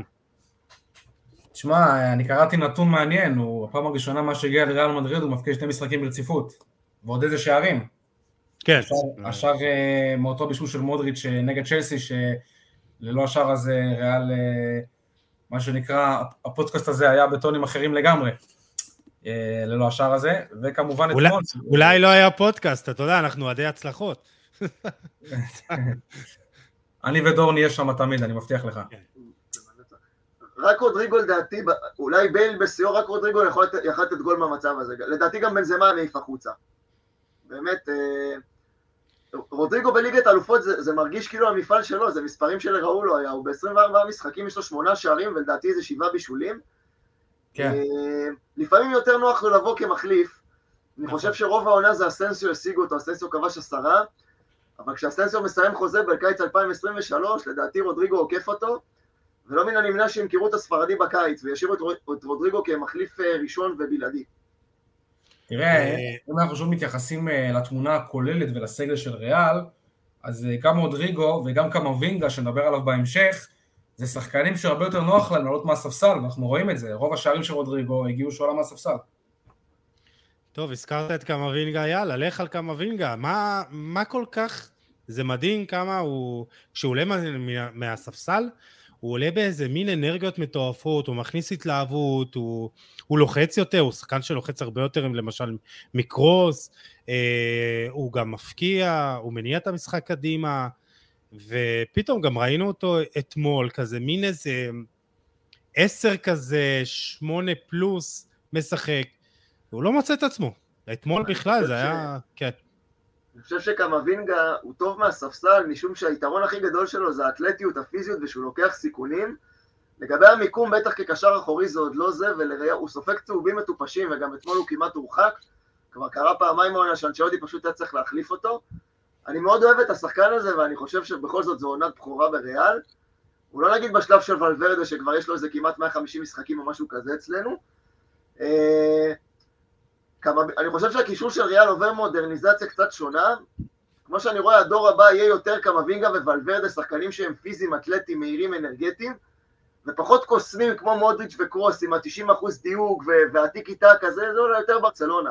אנחנו יותר נהיה box to box. וביחס לעונת בכורה, הציון לדעתי מצוין. כן, אני מתחבר למה שאתה אומר, ואני חושב שקמבינגה, אה, בכלל זה סיפור. הבחור הזה היה ילד בן 16, שפתח קשר אחורי בהרכב של רן, ופירק את האמצע של פריס סן ז'רמן, במשחק שככה העלה אותו לתודעה בגיל מאוד צעיר. אבל אה, בעיניי אה, העמדה הזאת כקשר אחורי זה עמדה שהיא לא טובה לו והוא לא צריך לשחק בה, בעיקר כי האיכות הכי גדולה שלו זה לצאת עם הכדור קדימה במהירות ולשרוף שטחים, וכקשר אחורי זה משהו שאתה לא יכול אה, כל כך להרשות לעצמך בקבוצה כמו ריאל מדריד. אבל, אבל גם, גם ראינו אותו אתמול, אני ראיתי אותו אתמול משחק לפעמים מאוד קרוב לבנזמה, כאילו באותו קו, ואני אומר, זה לא שחקן שיכול לקבל את הכדור נגיד בחצי תפנית, או אתה יודע, פתאום לקבל ב... בין הקווים או ב half spaces ולעשות איזה משהו, הכוח שלו זה כשהוא פנים לשער, אז אולי עדיין השש זה לא תפקיד שמתאים לו, אבל השמונה, אתה יודע, לבוא קצת יותר מאחורה, או ב double pivot או משהו בסגנון כזה, זה תפקיד שנראה הרבה יותר מתאים לו ממה שראיתי אותו אתמול. כן, תשמע, אני חושב שהתפקיד האידיאלי בשבילו זה שחקן 50-50, כן. box to box, שעושה גם התקפה וגם הגנה. אני חושב שאנג'לוטי כנראה עדיין לא לגמרי למד איך להשתמש בו, בעיקר כי יש לו אה, את יכולת הקישור אולי הטובה בעולם היום, אבל אני כן חושב שזה שחקן שיכול להתפתח לרמות הכי גבוהות שיש, וכבר היום הכמות אנרגיה שהוא מביא איתו למגרש, בעיקר מהספסל, זה כלי נשק אדיר לכל מאמן. אני חושב שיש לו חוצפה ותעוזה, ונגד צ'לסי, אני לא זוכר איזה שחקן עשה תנועה לעומק, אבל בין אם זה בנזמה או ויניסיוס, הוא אמר לא, אני לא רוצה למסור להם, אני רוצה, אני עליתי טוב, ואני הייתי מעורב בשער המצמק, ש... בשער החשוב, שהוא הרי חטף את הכדור לקנטה, וואלה, אני רוצה לגנוב את ההצגה לגמרי, אני רוצה לבעוט לשער. והוא בעט את הצעה על המשקוף, אבל עצם הניסיון זה דברים שאני רוצה לראות. אה, שכל הקבוצה אוהבת להתמסר אה, ללא תכלית, והנה שחקן בא ובועט לשער, מחוץ לרחבה, מפציץ. אני, אני מאוד אוהב אותו, יש לו סט יכולות, הוא גם uh, פיזי, הוא גם טוב עם הכדור, יוצא קדימה, יש לו בעיטה נהדרת, אה, מ- מרחוק, אז יש לו עוד הרבה לאן להתקדם, והוא עוד אה, צעיר, וזו עונת בכורה, וזה לא, אתה יודע, לא קל להגיע, הוא 19 וחצי, יש לו עוד הרבה לאן להתקדם. אה, אתם רוצים להגיד לי בנושא אחר, אה, מה יש למודריץ' ופלשים? כאילו, הוא לא יודע למסור רגיל, אה? כן, זה, זה נראה שהוא שכח איך למסור אה, בצורה רגילה, ותשמע, המסירות האלה עם ה פלאל זה באמת משהו שקשה להתעלם ממנו. אם שחקן אה, ממוצע ויותר מזה, שחקן top, צריך להתאמץ בשביל למסור ככה מבחינת קואורדינציה ואיכות ביצוע, אז אצל מודריץ' זה ממש הפך לאינסטינקט, והבישול לרודריגו נגד צ'לסי זה רק אחד מתוך מאות דוגמאות לאיך שהוא עושה את זה מינימום מאמץ. כמו זידן, גוטי ואוזיל, ואני חושב שהשנה קיבלנו, זו עונת השיא שלו בליגת אלופות, ארבעה בישולים, ורובם בנוקאוט, והוא מפאר את האגדה, את המוזיאון בישולים, יחד עם הקרן בדסימה, הבלתי נשכחת. כן. מה, מה מייחד אותו חוץ מה... מהפלשים? כי זה, זה גם סיפור מדהים. ראיתי אותו אתמול לוחץ, אה, עושה ספרינטים, ואני אומר, בואנה, שחקן בגיל 36 נמצא בכושר שיא, והוא דינמי בצורה בלתי רגילה, והוא, אה, והוא טכני, ויש לו בעיטה מדהימה. מה, אם אתה מתאר אותו, דור, במשפט אחד, מה מייחד אותו? אה, תגיד לי. אני חושב שהרעב שלו דווקא, זה מה שהם, כאילו כישרון אין עוררין שהוא נולד עם קסם ברגליים, הרעב שלו, הוא באמת מרגיש צעיר, ויש הרבה רעיונות בספרד, הוא סיפר על הכניזיולוג שלו, יותר נכון הכניזיולוג שלו התראיין, שבאמת אין יום שהוא לא מקבל uh, סט משימות לעשות ולבצע, והאוכל והתזונה, ומודריץ' צריך להזכיר, הוא שנים עם הנבחרת ממשיך, לבנזמה היה חופש. טוני קרוס אחרי היורו פרש, ואני אוהב ששחקני ריאל מדריד פורשים מהנבחרות, מודריץ' עוד לא מוותר, הוא עדיין שם. לא, אה, תשמע, יוסי, אני חושב שכל מקום שאני שומע את השם לוקה מונדריץ', מיד אחרי זה מציינים את הגיל שלו 36. ויש סיבה שעושים את זה. הרי לרוב, כמו שיש את ההשוואה בין מי יותר טוב, מסי ורונלדו, אז צצה לה גם ההשוואה בין מודריץ' לבין שחקנים כמו אה, צ'אבי ואיניאסטה ופירלו, והשחקנים האלה שהיו בגיל 36, הם כבר שיחקו בהרבה מעבר למחוזות ליגת האלופות, בין אם זה אה, צ'אבי בקטר או איניאסטה בסין. ביפן. ביפן. זה בשבילכם בשלוף, במקרה. אם הם מבינים משהו שזה חולצה של מודריץ'. כן, אנחנו בפרק אה, אודיו, אבל אה, דור הראה לנו פה את החולצה. כמה חולצות יש לך, דור? רק של ראול יש לי זה 40-50, אני מטורף, זה ארון שלם. מטורף. אה, סליחה, מתן, מה רצית להגיד? תשלים את... אז ניגע שוב במודריץ', אז מעבר לעובדה שהוא באמת לא, לא נגמר ואפילו נהיה טוב יותר משנה לשנה ובגיל 36 הוא אולי משיג לנו את הגרסה הכי טובה שלו אני כל פעם מתפלא ממנו מחדש וזה בעיניי השחקן שאני הכי נהנה אה, לצפות בו. וכל שחקן קישור שעובד איתי אה, באופן פרטני אז אני אומר לו להסתכל על מודריץ' אם הוא רוצה להבין את המשחק שלו יותר שיסתכל על איך שמודריץ' צורק את המגרש, איך שהוא זז איך שהוא מפנה את עצמו כל פעם לקבל את הכדור אחרי שהוא מוסר אותו. זה הדברים הקטנים האלה שמייחדים אותו שאצלו כבר עושה אותם באוטומט, שבעיניי הופכים אותו לשחקן כזה גדול. אני תמיד אומר ש... סליחה, שמוריניו, יש לו מניות בדסימה, מעבר לזה שאיתו חזרנו להיות קבוצה תחרותית וווינרית שאומנם נופלת בחצי הגמר, אבל המתנה, מתנת הפרידה של מוריניו הייתה מודריץ', אה, הוא באמת אחד הגדולים שלבשו את הלבן אי פעם. זה מה שאני חושב. כן, אני איתך. אה, תשמעו, מודריץ', מה שמדהים בו זה שהקסם שלו עם הכדור, זה מדהים, כאילו קל לראות את זה, אבל כמו שאמרת, מתן, זה דווקא הפעולות שלו ללא כדור, הבנת המשחק, לדעת uh, מתי לרוץ, לאן לרוץ, תסתכלו קצת לפעמים, דווקא לא איפה שהכדור נמצא, ותהנו. אה, לגמרי, לגמרי. כן. Uh, מילה אחרונה על, על גם שזה מתקשר על ה... משפט אחרון, מה שמתקשר על ה... העונה הזאת, אה, למה בריאל כמעט ולא משלבים שחקני אקדמיה? ראינו בעונה שעברה קצת את אה, בלנקו בקישור. אה, גוטיירז המגן גם, כן. גוטיירז. בטוח עכשיו גמר את העונה, כן. כן, אז עכשיו, זה, זה עניין של איכות, אין מספיק שחקנים איכותיים באקדמיה, זה עניין של החלטת מועדון. תעשו, תעשו לי קצת סדר, כי זה, אתה יודע, אז בכל זאת, זה ריאל מדריד. אין שחקן אחד או שניים שמתאימים לקבוצה הראשונה? אני חושב שיש שחק... שחקנים שבוודאות יכולים להיות שחקני סגל טובים, בין אם זה לוטסה או לטסה, החלוץ המחליף, יש לו צמד נגד, נגד ברצלונה ב' ואיזה שמונה שערים, אז אני אומר, מה, צריך את מריאנו יוביץ' על הספסל, אי אפשר לתת לילד לשחק. אה, מיגל גוטיירז נשרף כביכול, סליחה על הביטוי, אחרי ההפסד לשרי, וחבל. הוא מגן התקפי טוב, האוהדים יעדיפו שחקן כזה על חשבון מנדי, על אף שמנדי מאוד יציב. לדעתי אנחנו מחכים לקרבחל הבא, לנאצ'ו הבא, ללוקאס וסקס הבא. באמת, השחקן הגדול האחרון שיצא מהקנטרה זה חסה, וגם הוא כישרון, אה, כישרון מבוזבז.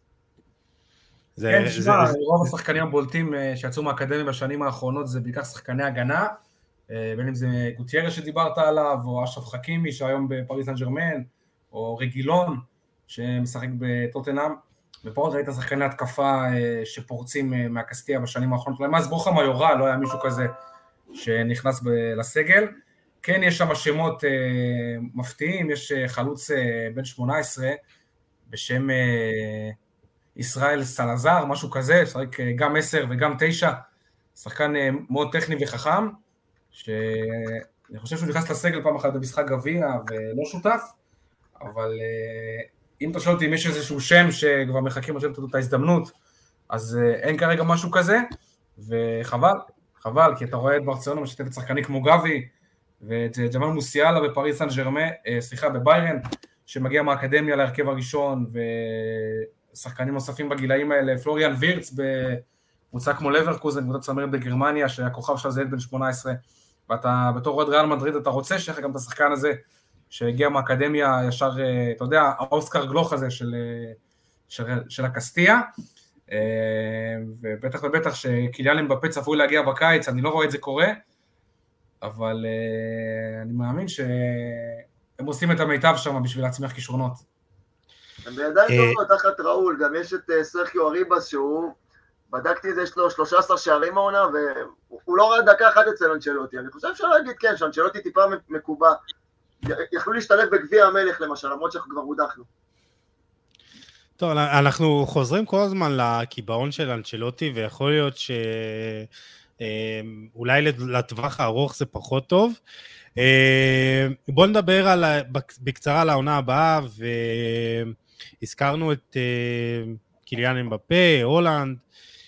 מי, מי לדעתך יגיע בסופו של דבר, דור? אני חושב שאמבפה כן סגור אצלנו, אני לא לוקח יותר מדי ברצינות את הדיווחים, כי אי אפשר לעקוב כבר, זה כל הזמן מתחלף, אני גם חושב ש... למרות שהוא היה הכי טוב על המגרש, בצמד המשחקים האלה, כאילו, אני לא באמת מצפה שהוא יגיד זהו, אני בריאל מדריד, או שמישהו ידליף משהו, כאילו, זה כן, זה יקרה בשקט ב-30 ביוני, או ביולי. לגבי הולנד, גם בגלל שבנזמה כל כך טוב, עדיין, העמלות, מינו ריולה והסכומים האדירים של העסקה, אני, אני לא חושב שהולנד יגיע. אני מאוד אופתע אם זה יקרה. חוץ מ... אז אמבפה נמצא כבר סגור מבחינתך, ו... איך אתה רואה אותו משתלב אה, במערך? נגיד מתן, איך אתה רואה אותו משתלב? כי אמבפה אוהב להיות מרכז, ה... אה, מרכז הבמה, באמצע, איך זה מסתדר עם בנזמה, ויניסיוס, איך אתה היית מסדר אותם? תראה, היו המון אה, כל מיני תמונות כאלה ופינטוזים ברשת על אה, שלישייה קדמית של אה, ויניסיוס בנזמה ואמבפה, ואז השאלה של איך הם השתלבו. עכשיו בעיניי, קיליאן אמבפה אם אתם זוכרים במונדיאל ברוסיה שדיברנו עליו, הוא שיחק בכנף ימין, ששם הוא גם פרץ לתודעה עם שערים בגמר ומול ארגנטינה, הוא שיחק אך ורק בכנף ימין והיה מפלצתי. וגם בשנתיים הראשונות שלו בפריס סן ג'רמן, הוא שיחק את כנף ימין והיה פנטסטי. עכשיו, עם, ה, עם הניסיון שלו בפריז ועם הפיתחון שלו בנבחרת, הוא עבר לעמדות כמו חלוץ וכנף שמאל, שהוא שיחק גם במונקו. וגם העונה, הוא כמעט ולא משחק בכנף ימין, אבל אני כן חושב שהוא, העמדה הזאת היא תפורה עליו אה, בקבוצת אה, מעברים כמו ריאל מדריד, ובעיניי זה המקום שלו. קבוצת מעברים ויש לך את המפנה השטחים הטוב בעולם. כן, לא, לא צריך יותר מזה, שיש לך גם את ויניסיוס עם המהירות שלו בצד שמאל, זה בעיניי דור יסכים איתי, זה פנטזיה אדירה, שלישייה כזאת. אז uh, חוץ, חוץ מאמבפה, יש עוד uh, מישהו שאמור להגיע, דור? אני מאמין שאנטוניו רודיגר כן, כן יגיע והקבוצה צריכה בלם והאידיאל זה להסיט את הלבה לעמדת המגן השמאלי. אה, לא תמיד אגרסיבי מספיק, מיקום, משחק ראש, למרות שהוא שחקן נהדר, בטח עם החגיגות המטופשות האלה עם הכיסא כמו שהיה אתמול. לא, לא ברור מי יושיט לו כיסא והם רוקדים בחדר הלבשה. אה, גם היה אתמול? אוקיי, זה פספסתי. בחדר הלבשה היה, כן. אה, השיא, השיא, השיא גנן מדריד, פתאום הוא עם הכיסא, כן. אני חושב שיגיע מגן שמאלי מחליף, ומגן ימני זו שאלה, כי קרבחל הרי קיבל חוזה עד 2025, זה, זה הבעת אמון מטורפת ביחס לשחקן פציע, ופתאום מקבלים ממנו עוד חיים, בין אם זה בלם, בין אם זה מגן שמאלי אתמול, הוא אתמול בישל פעמיים במשחק לראשונה בקריירה. כן, אחד כמגן שמאלי ואחד כמגן ימני. מה זה? אומר, בישול אחד כמגן שמאלי ובישול אחד כמגן ימני. כן, והמלחמה על הכדור האבוד הזה, בעצם זה שהוא הרים את הראש פתאום וחיכה, זה, זה אחד הגולים המרגשים היה, קרבחל ונאצ'ו. כן. כאילו, כן. ה-DNA של הלוחמים האפורים של ריאל מדריד זה הגול מאוד מרגש. אה, אין שחקן אפור יותר, אבל אה, חשוב יותר למועדון מאשר נאצ'ו. עם כל ה... כן. כאילו, זו ההגדרה הכי אולי מתאימה לו. אפור, אבל חלק קריטי להצלחה של המועדון הזה. תראה, אני באופן אישי הייתי משאיר אותו עד הפרישה, כי באמת זה שחקן שהוא הרבה מעבר לשחקן הגנה אה, או שחקן רוטציה במועדון. איפה שלא תזרוק אותו, הוא תמיד ייתן לך את המאה אחוז, ולרוב אתה לא תראה איזושהי טעות שאתה תתפוס את הראש. רק הקלאסיקו אולי מול דמבלה, אבל הוא שיחק בכל כך הרבה משחקים גדולים. בקיץ 2016 הוא הייתה, היה, הייתה בפניו דילמה אם אני הולך לשחק שחקן הרכב נגיד ברומא, כן. בקבוצה שתתחרה על הצ'מפיונס, או אפילו תגיע, תעשה שמינית רבע גמר. הוא אמר לו, לא, ריאל מדריד זה החיים שלי ואני נשאר, וביחס למחליף יש לו הרבה דקות והרבה הופעות, הוא אפילו שיחק בגמר הצ'מפיונס ב-2018 שקרבחל נפצע, הוא משחק המון. כן, גם היה לו איזשהו שער מיתולוגי מול פריס סן ג'רמן, אני חושב, כמגן שמאלי. בשלב הבתים, כן, שטראפ יצא, כן, לגמרי. כן. טוב, אז אמרנו שנאצ'ו צריך לקבל חוזה לכל החיים, ו... וקרבחל הולך אה, לקבל אה, את הקביעות כמגן ימין לפחות עד 2025. מה עם איזה קשר, דור? אה, אין לנו מחליף לקסמירו, אבל להגיד לך שהייתי כן שם 60 מיליון על תשומניה, אני, לא, אני לא יודע, כי הייתי מעדיף לנסות להכשיר באמת את אנטוניו בלנקו, ואני גם מתגעגע לריאל מדריד הורסת של כוכבים, של גלקטיקו, זה, זה, מהות של המועדון, גם ב... העונות האלה עם ה-80 נקודות ליגה, אבל שאתה, יש לך פיגו וזידן וראול ורונלדו ובקאם, זה עושה משהו. אני הייתי מתמקד בעיקר בהתקפה, אבל כן, המשחקים נגד צ'לסי ופריז הוכיחו שהסגל, ביחס לטופ יש לנו הרבה בעיות. כן, בעיקר בהגנה. אה, תשמע, צ'ואמני וקמבינגה, באמצע יש לכם קישור ל... לשנים רבות, וגם מודריץ' עד גיל 50, אז uh, הנה, סגרתי לכם שלישייה ל-15 שנים הקרובות. Uh, טוב, uh, יש לכם משחק uh, לא קטן שבוע הבא, לא דיברנו עליו, אז ככה עם זה נסיים לנו את הפרק. Uh, חצי גמר uh, ליגת האלופות מול מנצ'סטר סיטי. Uh, דור, אתה אמרת בתחילת הפרק שאתה לא אופטימי, uh, מתן, אתה אופטימי? אני לגמרי אופטימי, כי כמו אה, בפיגור 2-0 נגד סביליה ובפיגור 3-0 נגד צ'לסי, אתה לא יכול להפסיד את ריאל מדריד לעולם, להספיד את ריאל מדריד לעולם, ואני חושב שאם באופן כללי נסתכל על יחסי הכוחות אה, בטופ 4 שהגיעו לחצאי הגמר, אז יש לך את ויה ריאל שהיא המפתיעה, את אה, ליברפול וסיטי שנחשבות לפייבוריטיות, ומה שמשותף לשתיהם זה שאתה פחות או יותר יודע מה תקבל מהם.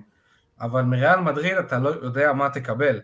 תיקח את החודש וחצי הפכפך אה, שמחסיר לך שעות שינה, דור יודע על מה אני מדבר, בין אם זה במשחק מול פריס סן ג'רמן, שבמשחק חוץ התבטלנו לחלוטין וריאל לא הייתה קיימת, ואז הגיע הגומלין והתפוצצות אה, שסחורה רק מימי קריסטיאנו רונלדו, ולא עברו כמה ימים והגיע הקלאסיקו ושם שוב בור בלי תחתית ו-4-0, ואז uh, משם הרכבת הרים המשיכה למשחק מול צ'לסי ולהתפרצות הנוספת של בן זמה, ואז שוב הגומלין נגד צ'לסי, ככה שזה ממש רכבת הרים שלמה uh, שהמשיכה גם אתמול. זהו, שדיברנו על, אה, על זה מקודם, כאילו זה, זה נראה שריאל מדריד יכולה להיראות הקבוצה הכי חזקה באירופה, ויכולה להיות הקבוצת טבלה טיפוסית בלליגה, מצד שני. כאילו זה, זה מניה דיפרסיה ברמה קיצונית. כן, זה רכבת הרים, אה, כמו שאמרתי, ולגמרי מניה דיפרסיה. אני חושב שדיברנו על זה שלאנג'לוטי אין טקטיקות מסוימות אה, שהוא דוגל בהן. אבל כן יש לך פה קבוצה שיכולה בכל רגע נתון להתפוצץ על כל יריבה, גם אם זאת מנצ'סטר סיטי של אה, גוורדיולה, שאם היא תגיע בשיאה כמובן שזה יהיה מאתגר לריאל, אבל אם ריאל עשתה את זה מול פריס סן ז'רמן והיא עשתה את זה נגד צ'לסי, היא גם יכולה לעשות את זה נגד מנצ'סטר סיטי. אני... אני רוצה לתקן, לא אמרתי שאני לא אופטימי, אמרתי שהפעם אנחנו באמת פוגשים קבוצת כדורגל שהיא טובה מאיתנו. לגבי צ'לסי, אני כתבתי אחרי הגרלה, ריאל מדריד כן. פייבוריטית, וכל מיני אנגלים קצת בפורומים קצת יצאו עליי, ופריז, כי יש להם אמבפה וניימאר וכוכבים, אנחנו קבוצה. נצטרך לתת ערך מוסף, לשחק יותר טוב, ואני... בליגת אלופות אני לא מסוגל להמר נגד הקבוצה שלי ולא רוצה להמר. אני מדי סרטון, אני מעלה סרטונים באתר שלי לפני משחקים גדולים, ואני תמיד מצפה לנצח. ויש לי חלום לטוס לגמר, להביא את הגביע ה-14, ואז קצת אה, שהטירוף הזה יירגע, אבל זה לא יקרה. הטירוף לא ייגמר. טוב, קודם כל אתם צריכים לצ... ל- להגיע לגמר ו- וגם. לזכות בו, כן, אבל... כן, אה, כן. להיות שם זה החלום שלי, עוד פעם להיות בגמר. רגע, איפה הגמר עבר? תזכירו לי. בפריז. כן. לפריז. אה, אה, נכון, כן. אה, מתן, אה, בוא נדבר טקטית לגבי המשחק הראשון, אה, הוא באנגליה. אה, קרוב לוודאי, כאילו, זה נראה שסיטי תשלוט בכדור 60-70 אחוז מהזמן, ריאל תסתגר, אה, תנסה לצאת למעברים דרך ויניסיוס ובנזמה. אה, זה יהיה משחק כזה שאתה יודע, אה, אה, סיטי תנסה כמה שיותר להניע את הכדור מהר ולהגיע להזדמנויות, ו, ו, וריאל, אתה יודע, לנסות לעקוץ אותה. אתה, אתה חושב שאולי דווקא נראה איזה הפתעה, הלחץ הגבוה של, של אנצ'לוטי, או שנראה כזה, איזה, אתה יודע, משחק סביל שלה, ואולי מחצית שנייה לעשות את השינוי הזה? תראה, לגבי המשחק הראשון באנגליה, אני מאוד מקווה שלא נראה את מה שראינו בפריז, אותו אה, משחק התבטלות של ריאל שהסתיים בהפסד אה, מאוד משעמם. אה, לגבי הלחץ זה הגבוה, זה הסתיים, סליחה שאני קוטע אותך, 1-0, וזה היה צריך להיות הרבה יותר מ-1. 3-4, מעבר כן. לפנדל, כן. כן, לגמרי, לגמרי, וזה עוד מילה טובה לטיבו קורטואה על אותו אה, הצלה. לגבי סיטי, תשמע, אני חושב שאנחנו לא נראה את ריאל אה, מנסה ליזום יותר מדי אה, מול קבוצה כמו סיטי, אבל כן, אני חושב שנראה אותה לוחצת גבוה ולוקחת סיכונים, ובמיוחד אם שחקנים כמו קמבינגה יקבלו את ההזדמנויות שם, אני חושב שיש שם את אפקט ההפתעה מהספסל. אה, לגבי יחסי הכוחות, כמו שאמרתי, אה, סיטי פיבוריטית, אבל אני חושב שאתה לא יכול אף פעם לדעת מה תקבל מריאל, לטוב ולרע, ואני חושב שמבחינה טקטית היה לנו משחק מאוד מעניין, במיוחד שסיטי אה, בעונה מדהימה, ואם היא תיכנס לזון שלה, יהיה מאוד קשה לעצור אותה. אני חושב שהיא בכושר קצת פחות טוב, אני חושב ש... קודם כל, קודם כל מה שמטריד אותי זה הנעת הכדור של ריאל מדריד מאחורה. ב... לפני שנתיים ורן מסר להם את הכדור פעמיים, זה הנעת כדור בין הבלמים, ואני סיטי לוחצת גבוה הרבה יותר טוב מריאל מדריד. אני לא יודע מה ניסו לעשות שם נגד ליברפול בגביע, בלי רודרי ועם השוער השני, הם שיחקו. כן, הם בכושר קצת פחות טוב. בגדול, ריאל מדריד צריכה את הברנבאו כדי לעשות רמונטדה, שאנחנו באים עם יתרון כמו נגד צ'לסי, אנחנו תמיד זכוכים, תמיד מקבלים גול מהיר, בין אם זה יובנטוס, שזה היה, וואו, מה- מהרגעים הקשים בחיים שלי, או ביירן מינכן. לא היה לי כן. ספק שאנחנו נספוג בצ'לסי וניכנס ללחץ. ואנחנו לא, לא יודעים לעשות אתלטיקו, אנחנו לא יודעים לבוא להתבנקר, להציג משחק הגנה כזה מושלם ושיבעטו לשער נגדנו פעם אחת. אנחנו גם לא צריכים לדעת, זה לא כדורגל שלנו. תשמע, אני אגיד לך דבר אחד, אם uh, התסריט שקרה נגד פריס סן ג'רמן uh, ייגמר כמו שהוא נגמר, אני חותם עליו מעכשיו. בוודאי, אני גם חותם, איפה חותמים? אה, יהיה משחק מעניין בכל מקרה. מי, מי אתם חושבים שיופיע על המשחק הזה? אני חושב ש... ש...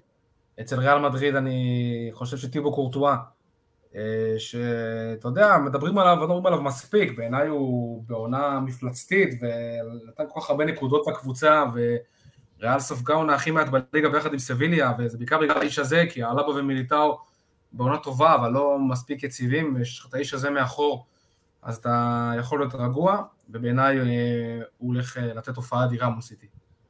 הוא אפילו שהדף הכי הרבה בצ'מפיונס, הוא עובד מאוד קשה. מאוד מאוד קשה. הוא עובד מאוד קשה והוא מונה המון שערים, יותר מדי והזכרנו קשה. כן. הזכרנו אותו בפרקים הקודמים, והעונה הוא אה, בצ'מפיון סופג אה, שלושה שערים פחות, בליגה גם שלושה שערים פחות, אה, יש לו אחוז עצירות אה, מדהים ב... בליגת האלופות. אה, מי השחקן המפתח שלך, דור? אני הולך עם בנזמה, זה עונת חייו, וויניסיוס טוב, ומודריץ' טוב, אבל כאילו, מי שהוכיח שכל משחק השנה באמת הגיע זה בנזמה, הוא תמיד היה טוב. אבל תשמע... יכול להיות שיהיה לנו מצב שניים בשני המשחקים, והוא יהיה חייב להפקיע, אחרת לא נעלה. כן, אין ספק שאנחנו נהיה תלויים בעיקר ביכולת שלו, אבל אני חושב גם שאנחנו נראה מצ'אפ אדיר בקישור, בין השלישייה של אה, טוני קרוס, מודריץ' וקסמירו, לבין אה, ברנרדו סילבה דה בריינה ורודרי, זה בעיניי יהיה, לכל אה, אוהד כדורגל ניטרלי זה יהיה חוויה אדירה. אז אנחנו צריכים קצת את הפיזיות גם של ולוורדה, של קמבינגה, למרות שקרוס במשחק בלונדון הייתי מאוד מרוצה ממנו, כי הוא תמיד התפנה לאופציית מסירה והוא עזר לנו לתקתק את הכדור. חייב להיות השילוב, לא, לא רק החסרי ניסיון והאתלטים, ואי אפשר גם את, ה, את הגוארדיה הוותיקה, את הקישור הוותיק, כי זה לא ילך. אנחנו כבר לא שם, אני לא אופתע אם אה, אנחנו נראה שוב את ולוורדה נכנס אה, ביחד עם שלושתם להרכב. אני חושב שזה מה שיהיה, כאילו... במיוחד שיש פה אה, שחקן כמו קאנסלו, שזה מגן שמאלי שאתה לא יודע מאיפה הצהרה תבוא לך, אז יכול להיות שוולברדה ייכנס למשבצת הזאת. כן, זה, זה מה שצריך לקרות לדעתי. אז אה, כן, אני, אני לא חושב שנראה איזה הפתעה מטורפת מאנצ'לוטי, דיברנו על זה. אה, סיטי ראינו אותה במיוחד נגד ליברפול בגביע, אה, מתקשה מאוד עם פיזיות ועם לחץ, ובאמת כש... ואני לא חושב שאנחנו יכולים לראות את האינטנסיביות הזאת מריאל, ולכן שחקן כמו ולוורדה חשוב מאוד.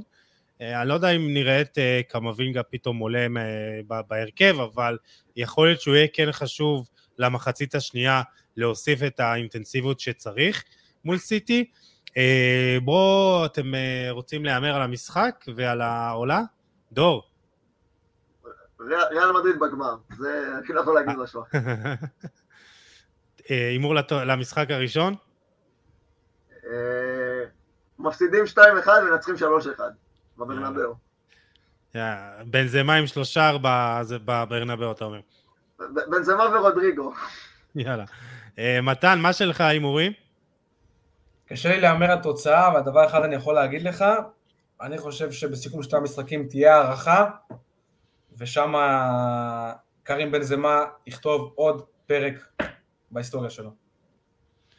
אה, תשמע, מצד אחד אני מאוד רוצה ללכת עם בן זמה, ומגיע לו, אה, הוא בעונה פנטסטית, הוא מדהים, אה, אבל אני רוצה שסיטי מחילה מכבודכם, אני, אני רוצה שפשוט סיטי תיקח את הגביע העונה אה,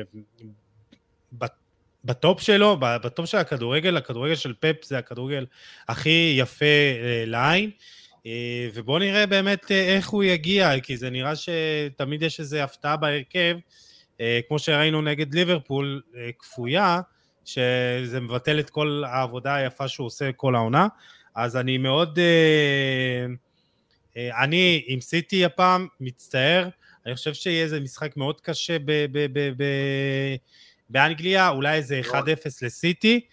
אה, אני, אני לא רואה איזה משחק רב שערים, בגומלין הכי מאוד פתוח, אבל אני חושב שסיטי ת, תעלה. אה, חייב לאזן פה את ה... יחסי הכוחות. כן, כן. למרות שתראה, אני חייב להגיד לך שאם לא הייתי אוהד כל כך מסור של ריאל מדריד, אני גם הייתי הולך איתך, כי ניסיתי את הקבוצה של הכי נהנה לצפות במשחקים שלה באירופה. או גמר סיטי ליברפול, זה גם מטורף יכול להיות. כן, לגמרי. ובעונה שעברה בגמר נגד צ'לסי, אני לגמרי רציתי שהיא תיקח רק בשביל פאפ ובשביל מה שהוא עושה, אבל אה, שזה מגיע... ואז הוא עלה בלי קשר אחורי וחרבן את הכל. כן, בדיוק. כן.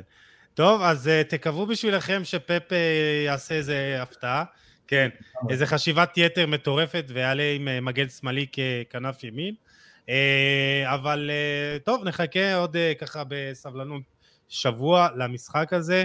אני רוצה להגיד לכם תודה, דור ומתן. דור, אתה רוצה, יש לך עוד כמה ספרים שאתה, שאתה מוכר, נכון? כן, הספר אפשר להשיג אותו באתר שלי, דרך ספרי ניב, ליצור איתי קשר בפייסבוק, כן, כן. נהדר. הלוואי שהיה אפשר להוציא עוד שנה לעדכן עם הגביע 14, בינתיים 13 פרקים על הזכיות בליגת אלופות זה גם טוב. אני, קודם כל, מדהים, ושאפו על הרעיון. יש עוד uh, תכנון לעוד ספר? לא, לא, בינתיים לא. אולי דווקא משהו אישי, לא כדורגל. כרגע לא, זה יישאר בגדר... אה, מה עם איזה ביוגרפיה על ראול, משהו? אני זורק לך רעיון? זה, זה, זה נלקח בחשבון, האמת, חשבתי על זה. יש הרבה חומרים בבית. אה, לא, כרגע זה לא קורה. שמע, אולי אה, תהיה אחת על בן זמה בסוף. לא, לא ממני, אבל אולי תהיה. אה, קודם כל, אני חייב להגיד לך באופן אישי, שלכתוב ספר זה, זה, אולי זה חלום כזה של כל מי שיוצר תוכן. וזה כל כך קשה ליצור תוכן כל פעם, אבל ליצוק תוכן לתוך ספר, אני חושב שזה דבר מדהים. אה, לא יצא לי לקרוא את זה, אבל אני באמת מעריך את העבודה ש, ש, שעשית, וכל מי שאוהב את המועדון הזה וחי את המועדון הזה, אני חושב שיהנה מספר שכזה, אז גם כאות הערכה אה, לעבודה שלך, אז לכו תרכשו את הספר הזה. תודה רבה. אה, אז כל הכבוד. אה, ומתן, אה, קודם כל, אם לא דיברנו על השיתוף פעולה בינינו, אנחנו, מעלים הרבה סרטונים שלך בדף של חולה על כדורגל, והסרטון שלך עם מכבי חיפה, השער של אבו פאני בקרן, שבר שיאים מטורפים, כן. כמעט כן, 100 אלף צפיות, 100 אלף. צפיות, אה, 2,000 לייקים, שיתופים, תגובות. מתן, נו, איפה סרטון כזה? תן לנו. אה, קודם כל, אה, כל מי שמאזין לפודקאסט, אני מזמין אתכם אליי לעמוד אינסטגרם, אה, במיוחד אם אתם אוהבים כדורגל, אז אתם מוזמנים לראות אותו טיפה מהזווית שלי, יותר הזווית של הניתוחים ושל הכניסה לדברים שלא דווקא מראים לכם בשידור חוזר בטלוויזיה, וגם הסרטונים מהסוג הזה אני עושה וממשיך לעלות באופן קבוע, וכמובן שאם יש שחקני כדורגל שמאזינים לפודקאסט, אז אני מזמין אתכם אליי לאינסטגרם, אה, להיכנס ללינק בביו ולתאם את שיחת ייעוץ בחינם, ובעצם אה, נראה ביחד איך אפשר לעזור לכם לשפר את הבנת המשחק שלכם ולקחת אתכם לרמה הבאה, וכמובן אם יש לכם אה, חברים שהם שחקנים או בני משפחה, גם מוזמנים לבקר אצלי בעמוד, מתן.bm. מומלץ ביותר, ואני יכול להגיד מניסיון אישי שלי, שיצא לי לערוך סרטונים ולעבוד עם שחקנים, יש שיפור כבר מהווידאו הראשון, זה מדהים, באמת. אה, שחקן בא אליי פעם ואמר, יוסי, תשמע, עשיתי, ניצחתי תשעה מאבקי אוויר מתוך עשרה, והייתי, וכאילו, יש איזה drive כזה של שחקנים רוצים להוכיח, ויש כבר שיפור מווידאו ראשון, וכשאתה מראה לשחקנים בפועל, אתה לא מדבר איתם, טוב, היית צריך לסגור פה ולא שם, כשאתה מראה להם בפועל את המהלכים ואיפה הם היו צריכים לעשות את הפעולות ואיפה הם היו יכולים קצת אה, להגיב אחרת, אז אה, זה מדהים, ויש, אה, ואני שמח שיש אנשים כמוך מתן, אה, שנכנסים וזה תחום מתפתח, ובעזרת השם בכל קבוצה בישראל, מועדון, יהיה צוות אנליסטים שמכבד את המקום, אז תמשיך בעשייה שלך מתן ותעקבו אחריך ותעקבו אחרי מתן באינסטגרם, מתן ימשיך להעלות גם תכנים אצלי בדף ובערוץ הטלגרם, לא לדאוג, מתן, אני משריין אותך לשנה הקרובה, לפחות. סגרנו. אז כמה עסקאות פה סגרנו, אחלה אנשים. אה, קודם כל, תודה, שוב, אה, דור רומנו, מתן בן מיכאל, הייתם לי לעונג באמת, אה, ואני מקווה מאוד שהפרק הזה יופץ לכל אוהדי ריאל מדריד, יש, דיברנו על המון נושאים חשובים, אז תודה חברים, משפטי סיום, דור? תודה לכם, היה תענוג, שנמשיך ליהנות מכדורגל באמת, ושמבחינתי לפחות כדורגל מחזיר אותי לילדות. לגמרי, לגמרי, בעיניי זה המקום מפלט מספר אחד, אה, תמיד. זה קודם כל אהבה למשחק, והיה תענוג, שמחתי מאוד חברים. תענוג, תודה רבה. Uh, תודה לכם, ואנחנו ניפרד מהמאזינים והמאזינות שלנו, תודה שהייתם איתנו, אתם מוזמנים לשתף, לתייג ולהאיר את עינינו. Uh, אנחנו ניפגש בפרק הבא, אני מקווה שעם גיל יחזור לנו בסיני, uh, מסיני בריא ושלם.